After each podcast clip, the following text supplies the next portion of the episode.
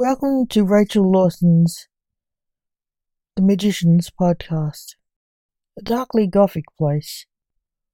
Without further ado, I bid you adieu.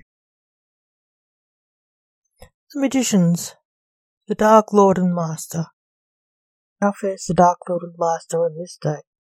said Lance. Senior, the Necromancer. Like the King of Death's son. To his father, I'm alive, so I must be good, said Blake. Vance laughed. I am still alive, moaned the Reaper King, in his human form. Oh yeah, pull the other one, it's a rabbit. Vance laughed skeptically.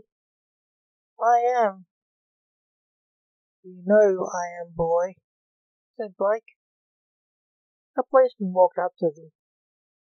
Okay, Dr. Death, what killed him? said the policeman to the coroner. They were on a crime scene.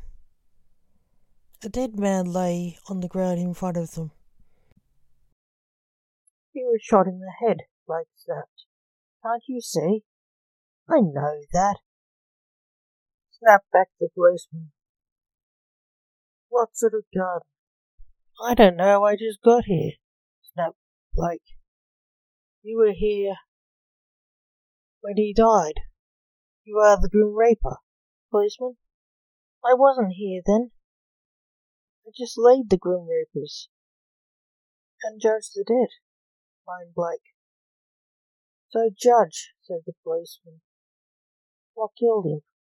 I don't know, said Blake, huffing frustratedly, as he stormed off. The necromancer, invisible to the eye, was overcome with uncontrollable laughter. His sides were on the verge of splitting.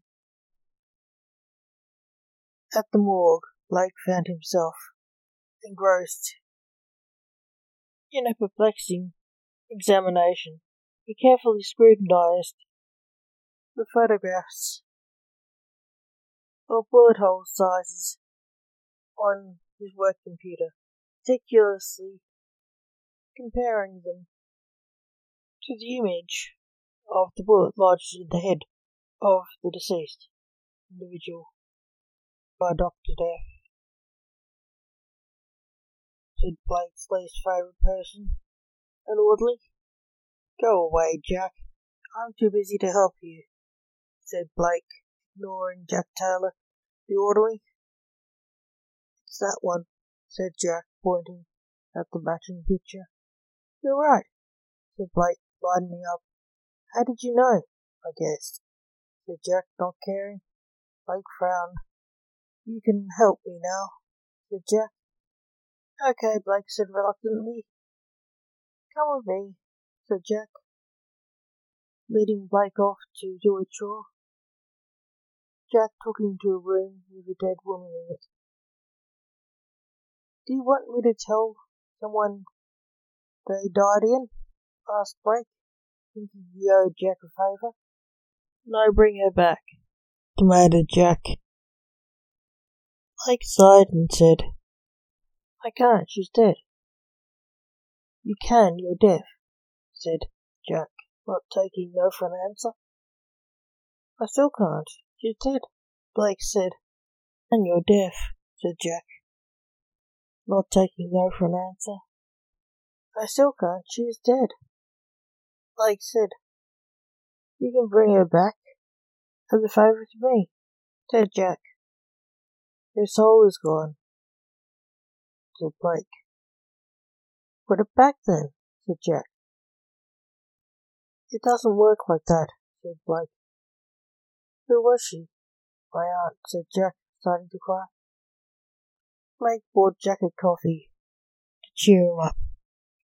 It didn't help, but it stopped Jack from asking Blake to do work. It gave Blake a moment of peace. Thank you for listening. Remember, the magicians will return.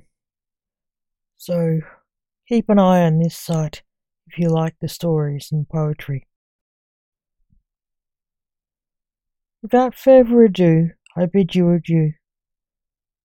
Till next time.